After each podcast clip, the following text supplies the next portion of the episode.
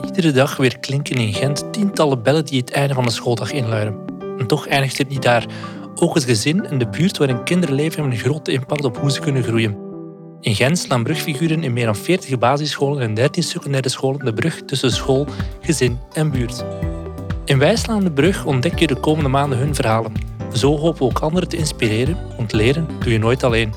Welkom bij Wij slaan de brug. In deze aflevering van de podcast gaan we dieper in op hoe ouders inspraak krijgen op school en de rol die brugfiguren kunnen opnemen. We gaan een gesprek met brugfiguren en mensen die met hen samenwerken of die door hen geholpen worden. Nathalie van Wasnoven, welkom. Jij werkt bij Onderwijscentrum Gent en je coacht die brugfiguren. Hoe kijk jij naar de rol van brugfiguren wanneer het gaat over de inspraak van ouders op school, als het ware het partnerschap tussen school en gezin? Wel, we spreken inderdaad bewust van een partnerschap school-gezin waarbij dat we uitgaan van een evenwaardige relatie tussen school en ouders. Mhm. In het belang van het kind natuurlijk. In een ideaal scenario neemt de school het voortouw als professionele partner en werkt ze ook aanklampend naar de ouders toe waar nodig. Want het is voor ons duidelijk dat de school veel te winnen heeft bij een goede relatie met gezinnen. Binnen dat thema nu van inspraak en advies zien we twee aspecten. Eerst en vooral naar het kind toe, maar dan ook naar de school toe. Ouders vertrouwen hun kind, bij wijze van spreken, hun kostbaarste goed toe aan de school. En ze vertrouwen erop dat dat kind zal groeien en bloeien in een veilige omgeving, in een positieve omgeving, een plaats waar een kind graag is en ook mhm. graag gezien wordt. Ouders en leerkrachten zijn dan ook natuurlijke, evenwaardige partners van elkaar. En binnen dit partnerschap is het belangrijk om wederzijds informatie uit te wisselen en ook om alle betrokkenen een stem te geven. Mhm als leerkrachten en ouders dus goed naar elkaar luisteren, met respect voor elkaars terrein, elkaars visie, elkaars expertise, dan gaat men samen voor het kind en dan denkt iedereen ook mee. Brugfiguren kunnen zowel ouders als leerkrachten ondersteunen in dit proces. Dan is er ook nog inspraak en advies op schoolniveau. Dit vergt vaak meer inspanning en ook wel georganiseerde acties. Want ja, waar spreken we eigenlijk over? Welke materie leent zich tot advies? En waar begint en eindigt inspraak? Hoe proberen we de mening van zoveel mogelijk ouders te horen en daar ook rekening mee te houden? Hoe geven we plaats aan alle ouders om mee te denken? Mhm. En ook de kwetsbare en minder mondige ouders een plaats te geven in dat proces. Hoe koppelen we onze acties terug? Dat is ook nog een belangrijke. Mhm. Het is dus soms zoeken naar werkvormen die aanslaan en dat betekent ook wel dat je vaak op maat moet werken. En net in dat proces kunnen ook brugfiguren een grote rol spelen. je hebt inderdaad al heel veel dingen aangeraakt die we in deze aflevering gaan bespreken. Ferhat Taski, je hebt een brugfiguur en leerlingenbegeleider op het IVV. We horen Nathalie, een van de dingen die ze net aanhaalde, dat was al samen voor het kind gaan. De ouders en scholen samen voor het kind gaan. Wat versta jij daaronder? We hebben een gezamenlijke gemeenschappelijke doelstelling en dat is het kind maximale ontplooiingskansen geven. En dat kunnen wij als school niet alleen doen, maar we moeten echt met de ouders op pad gaan. We hebben daar vaste initiatieven voor, vaste momenten waar wij ouders ontmoeten, maar we hebben ook informele momenten daarvoor. Ja, want een van de eerste dingen, als ik dat zo hoor, dan denk ik aan oudercontacten. Sowieso een moment waarop dat leerkrachten, en de naam zegt zelf al, in contact komen met die ouders. Welke rol speelt zo'n oudercontact en hoe omkader jij dan die oudercontacten als moment om net extra te gaan inzetten op dat partnerschap tussen een school en het gezin? Een oudercontact is vaak zeer gekend bij ouders. Voor vele ouders blijft dat ook een belangrijk moment om leerkrachten te ontmoeten. En voor sommige ouders is dat ook de enige moment om naar school te komen. Dus we merken dat de opkomst bij oudercontacten heel hoog ligt als wij zelf inspanningen doen vooraf. Bijvoorbeeld, we bellen ouders die er niet in slagen om het oudercontact digitaal in te plannen. Of als ouders een tolk nodig hebben, kunnen ze dat ook aanduiden. Voor ons hoort dat er gewoon bij. Een oudercontact is ook echt belangrijk om als ouder rechtstreeks contact te hebben met een leerkracht. En zo inkijk te hebben in het klasgebeuren. Ik zie zelf als brugfiguur heel regelmatig ouders, maar het is ook echt belangrijk dat leerkrachten rechtstreeks contact hebben met ouders. En een oudercontact is dan een formeel moment om de groepen bijeen te brengen. Een gesprek op het oudercontact duurt 10 minuten. Wij voorzien regelmatig lege tijdsblokken of leggen extra blokken vast waar nodig. Zodat het gesprek rustig kan verlopen. Op een oudercontact gaan we ook ouders helpen met Smart School. We bekijken dit op voorhand, van wie heeft er nog geen Smart School, bij wie is dat nog niet gelukt, wie kunnen we niet bereiken. En die ouders gaan we leiden naar een standje waar wij een collega hebben die Smart School mee downloadt en mee installeert. Tijdens oudercontact hebben we ook een standje leren leren waar ouders tips kunnen krijgen over het ondersteunen van een kind. Dus een oudercontact is niet alleen contact met leerkrachten, maar dat is eigenlijk ook een ontmoetingsmoment waarbij ouders een kopje koffie kunnen drinken of een kom soep kunnen drinken. Ik probeer daar zelf ook aanwezig te zijn en vang op zo'n moment op een informele manier signalen op van ouders. Pak dat ze bijvoorbeeld iets niet hebben durven zeggen op een oudercontact, mm gaan ze misschien later nog willen zeggen na het moment met de leerkracht of een boodschap is niet goed aangekomen, dan kan ik verder ook met hen in gesprek gaan en hen daarin begeleiden met de feedback die ze gekregen hebben en zo verder. Ja, ik vind het wel interessant. Hij zegt van die oudercontacten, is een formeel moment. De ouders sowieso naar school komen, ze zijn daar dan. En dat je dan van het moment gebruik maakt om in onder andere die smart school uit te gaan leggen. Zijn er nog andere zaken, voorbeelden rond dat samen voor het kind gaan? In de maand september organiseren wij een bijeenkomst voor leerlingen om een goed beeld te krijgen van wat heeft de leerling nodig, een goed beeld te krijgen van de leerling zelf en zijn leerdoelen. Hierop zijn ouders uitgenodigd en externen ook. Wij bereiden dat voor met ouders en leerlingen en externen. Zij krijgen een vragenlijst van wat werkt, wat zijn de moeilijkheden die je ondervindt, wat zijn de struikelblokken, welke feedback kreeg je vorig jaar.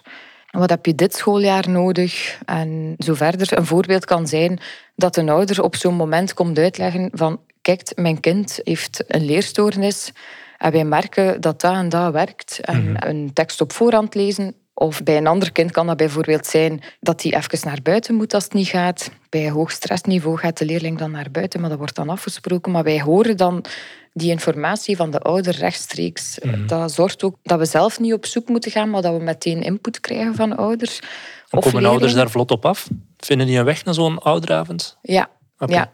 Wij sturen dus per mail de info door, maar wij gaan ook, als dat een leerling van ons is en wij merken, die ouder moet echt komen, want vorig jaar hebben we ons weg niet gevonden of mhm. we hebben hulp nodig. Wij moeten inzetten op die partnerschap en de ouders uitnodigen. Dan bellen wij die ook. Van, ben je geïnteresseerd om te komen? We gaan dat en dat bespreken. Je hebt zoveel tijd om uw input te geven en de klasraad luistert dan. Ja. En organiseren jullie dan jaarlijks zo'n klasoverdracht? Ja. ja. elk jaar organiseren wij zo'n klasoverdracht. Ja. In het begin van het schooljaar om goed te starten mhm. en een goed beeld te krijgen van wat de leerling nodig heeft. Ja. Nog een ander voorbeeld van een formeel moment, dus die klasoverdracht, dat zijn eigenlijk portretterende klassenraden, dat wordt ook zo genoemd. Nog een ander voorbeeld van een formeel moment is een extra ouderavond. We hebben dit schooljaar een extra ouderavond georganiseerd voor klassen in het tweede jaar waarbij het niet zo vlot liep. En daar hebben wij ook gedacht, oké, die leerlingen komen soms niet tot leren. We hebben zelf een paar initiatieven genomen. We hebben ook ouders op de hoogte gebracht. Maar toen dachten we, dit is echt een groot probleem in verschillende klassen. Dus wij gaan die ouders moeten uitnodigen om met hen samen in gesprek te gaan en, om, en ook op de hoogte te brengen van wat speelt er op school. En dat is een klassikaal, alle ouders van één klas. Ja. Dus er waren drie klassen. We hebben eerst de leerlingen op de hoogte gebracht. Van kijk, we willen zoiets organiseren om ervoor te zorgen dat jullie meer tot leren komen op school mhm. en meer jullie goed voelen in de klas. En dan hebben wij per klas dat voorbereid ook. We hebben ook input gevraagd van de leerling. Daarna hebben wij per brief en per mail de ouders uitgenodigd. Maar we hebben ook alle ouders opgebeld van die drie klassen. Mhm. Het concept uitgelegd. We hebben ook gezorgd voor opvang voor kleine broertjes of zusjes, zodat iedere ouder de kans krijgt om daarop in te gaan. En dan hebben wij een gemeenschappelijk moment gehad met de drie klassen samen, dus de ouders van de drie klassen samen. En daarna hebben wij ons onderverdeeld in aparte lokalen per klas op zo'n moment zorg je dat ouders elkaar leren kennen. Ook zien van, ah ja, mijn dochter praat veel over haar vriendinnetje. Dat is de mama en de papa van die vriendin. En in het aparte lokaal hebben we ook input gevraagd van ouders. Dus dan hebben we ook gevraagd van, hoe gaat het thuis? Hoe zien jullie dit? Hoe denken we dat we dat en dat kunnen bereiken? Er is daar veel uitgekomen. We hebben ook rekening gehouden met minder verbale ouders, ouders die minder rap iets zouden durven zeggen in groep. Dus we hebben ons daar ook op voorbereid met een aantal gesloten vragen en een rood of een groen briefje. Maar we hebben ook eigenlijk gewoon gevoeld, is dat nodig of niet? Zijn die mhm. ouders zelf mondig genoeg om klassikaal in gesprek te gaan of niet? Ik heb dat bijvoorbeeld niet nodig gehad in mijn klas. Iedereen is aan het woord gekomen, heel gemakkelijk. En mijn collega heeft wel de kaartjes gebruikt. Dus het is een beetje aftasten van hoe kunnen we echt input vragen van ouders. Ook de ouders die minder rap gaan praten. Ja, want hoe communiceer je toekoer? Want jij organiseert oudergesprekken, je doet huisbezoeken. Hoe communiceer jij met die ouders? Ik communiceer met ouders via WhatsApp, via mail. Ik ga op stoepbezoek bij ouders. Als ik een tolk nodig heb en ik heb tijd om een tolk te reserveren, ga ik dat ook doen. Het is dus echt maatwerk. Zijn er tools die je aan ouders meegeeft om op de hoogte te blijven van wat er gebeurt op school en hun inspraak te geven wanneer dat aankomt op hun kind? Eerst en vooral proberen wij om alle ouders mee te krijgen in de reguliere informatiekanalen. Dat is bijvoorbeeld Smart School. Maar daarnaast laten we ouders ook bijvoorbeeld whatsappen. Ik merk, sommige ouders geraken toch op een of andere manier niet op smart school of vinden een weg toch niet. Ook al is dat bijvoorbeeld vooraf uitgelegd. Maar whatsappen is voor hen veel laagdrempeliger. En voor sommige ouders werkt dat veel beter dan smart school. Dat doe ik. De ouders van de eerste graad vinden een weg sneller naar de schoolpoort. Maar ouders van andere graden of voor ouders die minder mobiel zijn, is het ook belangrijk om contact te houden via een medium dat voor hen werkt. Soms is dat een huisbezoek of bellen of smart school of via de leerling zelf die mij informatie geeft. Andere mogelijke drempels zijn taal of schrik voor een negatieve boodschap. Er zijn ook momenten dat wij ouders gewoon niet kunnen bereiken. Die nemen dan bijvoorbeeld de telefoon niet op omdat die echt schrik hebben voor een negatieve boodschap of slechte ervaringen in het verleden. Maar als we dan op huisbezoek gaan en ze zien ons en we stellen ze wat gerust van we gaan samen op zoek gaan, we gaan u ook helpen hierin. It takes a village to raise a mhm. child. Dus dan merken we ook dat die muren een beetje zakken en dat we een betere connectie hebben met mhm. ouders en een betere samenwerking daardoor ook hebben. Ja, het is niet voor elke ouder even makkelijk waarschijnlijk. Wat zijn de mogelijke drempels die zij kunnen ervaren in die communicatie of gewoon toekoer de band met de school? De mogelijke drempels zijn taal of ouders die schrik hebben voor slecht nieuws te horen. Mhm. Ouders die in het verleden een slechte ervaring hebben gehad met de school of met CLB. En wat doe jij dan om die drempels weg te nemen? Ik ga dan bijvoorbeeld op huisbezoek om mezelf voor te stellen, om ouders ook gerust te stellen van we zitten hier samen in, wij zijn hier om jullie te helpen. En om ook te leren praten over slechte ervaringen en als het niet goed gaat op school, op zoek te gaan naar hoe kunnen we dat hier beter aanpakken, hoe kunnen wij jullie ondersteunen, hoe kan jij ons ondersteunen. Wij werken ook met starrollen op school. Een starrol is eigenlijk een leerkracht die ook begeleidingsuren heeft. Je kunt dat een beetje vergelijken met een zorgleerkracht. Mhm. Dat zijn leerkrachten die leerlingen heel vaak zien, want ze krijgen daar ook les van. Mhm. Wat doet zo'n leerkracht dan? Zo'n leerkracht wordt ook ingezet om mee het psychosociale op te volgen, samen met ons, samen met leerlingbegeleiding.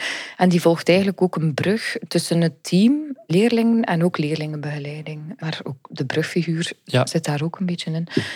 De sterrol heeft eigenlijk een belangrijke functie omdat hij de leerling op een andere manier kent dan ik als brugfiguur of leerlingbegeleider de leerling kent.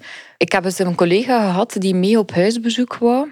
Zij is dan meegegaan, maar zij heeft dus beter dan mij de link kunnen leggen met wat er allemaal in de klas gebeurt. En dat beter kunnen uitleggen, een beter beeld kunnen vormen zodat de ouder mee is van, ah mhm. oké, het is dat al gebeurd. Dus het is niet alleen ik die informatie overbreng, maar zo op die manier, met Starrol, krijg je ook rechtstreeks informatie vanuit een, ja, inderdaad, vanuit een andere hoek. Lies Kokelare, jij bent ook hiermee aangeschoven. Jij werkte jarenlang als brugfiguur op de BS François Laurent, de basisschool François Laurent, denk ik dan. Hoe kijk jij naar wat Ferra hier verteld heeft? Ja, ik hoor heel sterk het op maat werken terugkomen. En ik geloof inderdaad ook niet in een one size fits all. Het op maat werken vraagt natuurlijk vaak wel een extra tijdsinvestering. Maar ik geloof er ook echt wel in dat dat de moeite waard is, dat dat loont.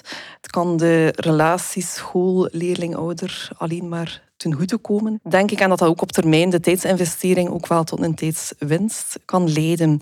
Tegelijkertijd vind ik het ook wel belangrijk om aan te geven dat er ook wel rekening moet gehouden worden met de draagkracht van iedereen in dat verhaal. Met draagkracht van leerkrachten, brugfiguur, leerlingen, begeleiders, van iedereen. Ja, inderdaad, dat er niet zomaar iets is dat erbij moet genomen worden. Nathalie vertelde daarnet ook in haar inleiding dat er naast samen voor het kind gaan, waar dat Ferra veel over heeft verteld, ook nog samen voor de school gaan is. Wat versta jij daaronder? Nathalie had het inderdaad over dat gelijkwaardig partnerschap met ouders. Dat is superbelangrijk. Er is geen school zonder ouders.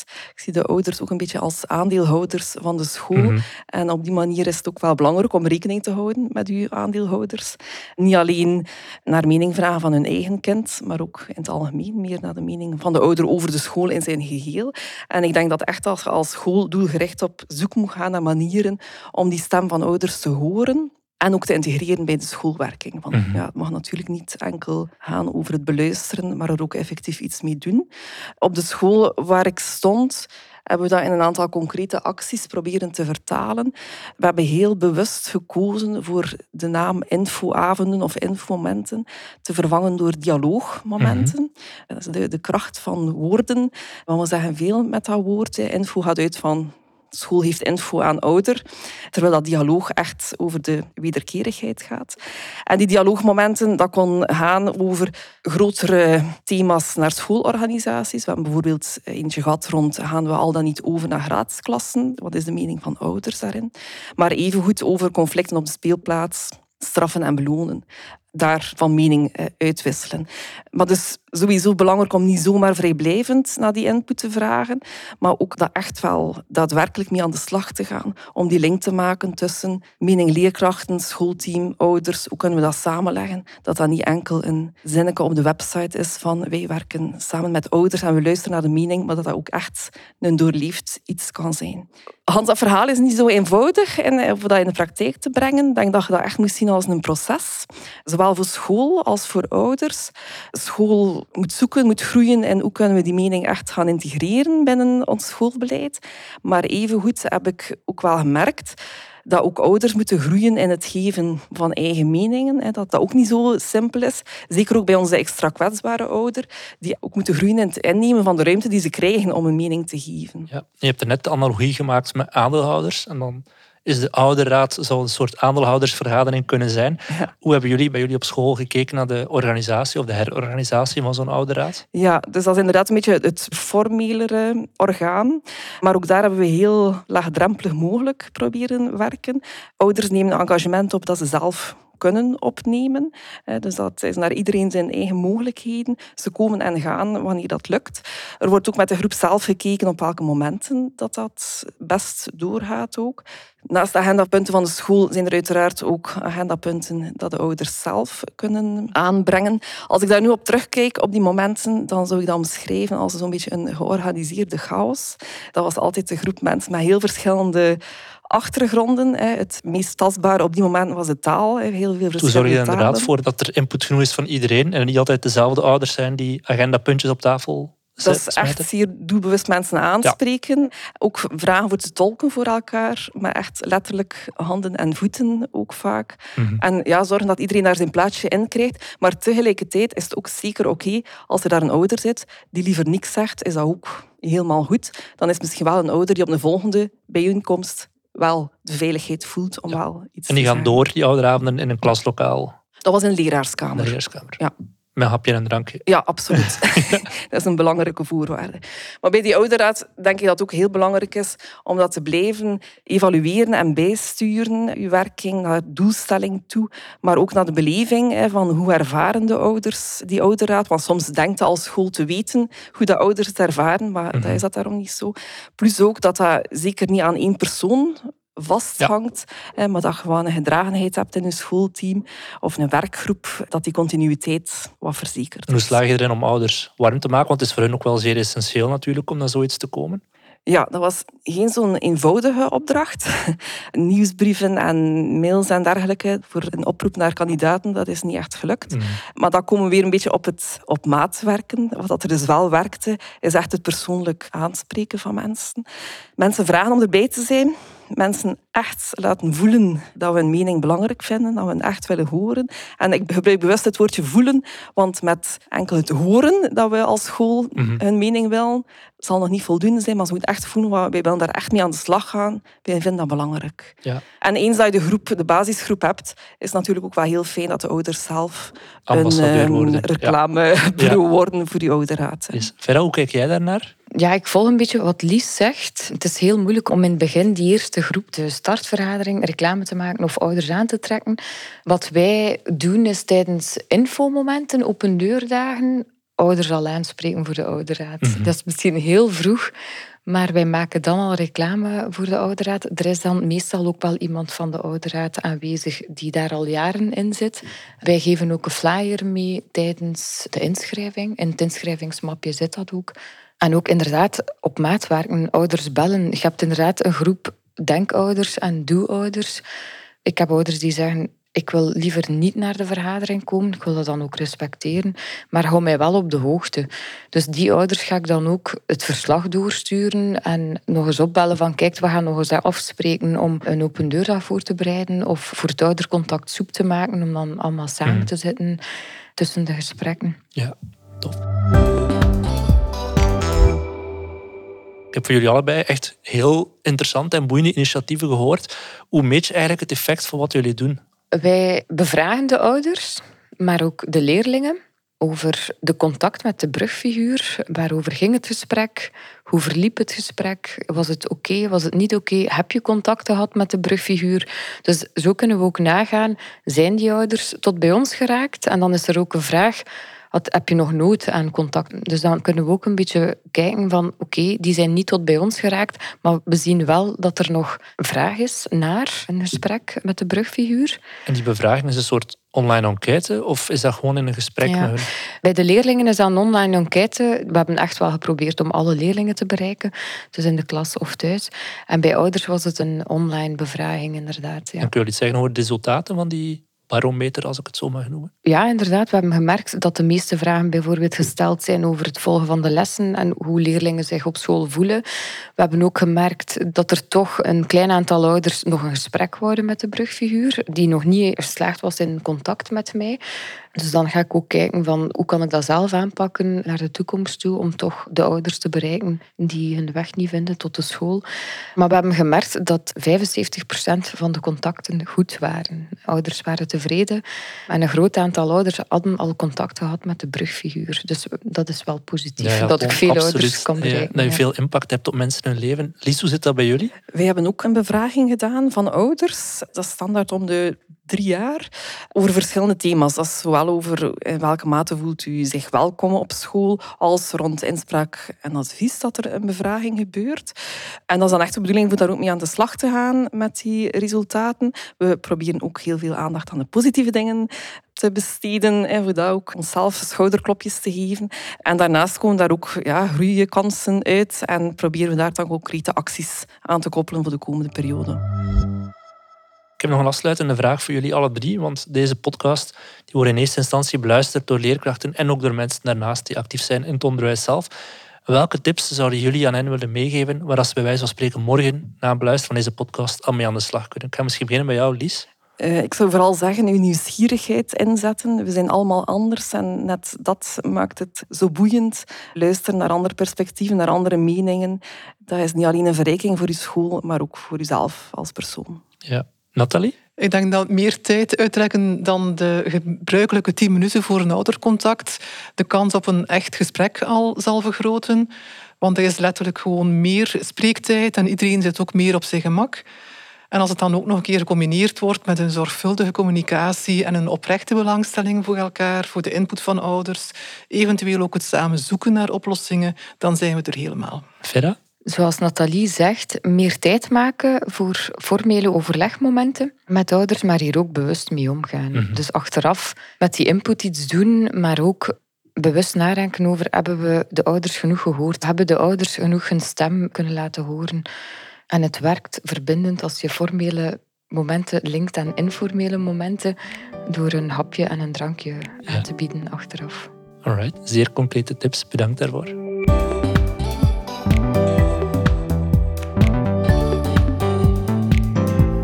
Bedankt om te luisteren naar Wijslanenbrug. Ontdek zeker ook de andere podcast van Onderwijscentrum Gent.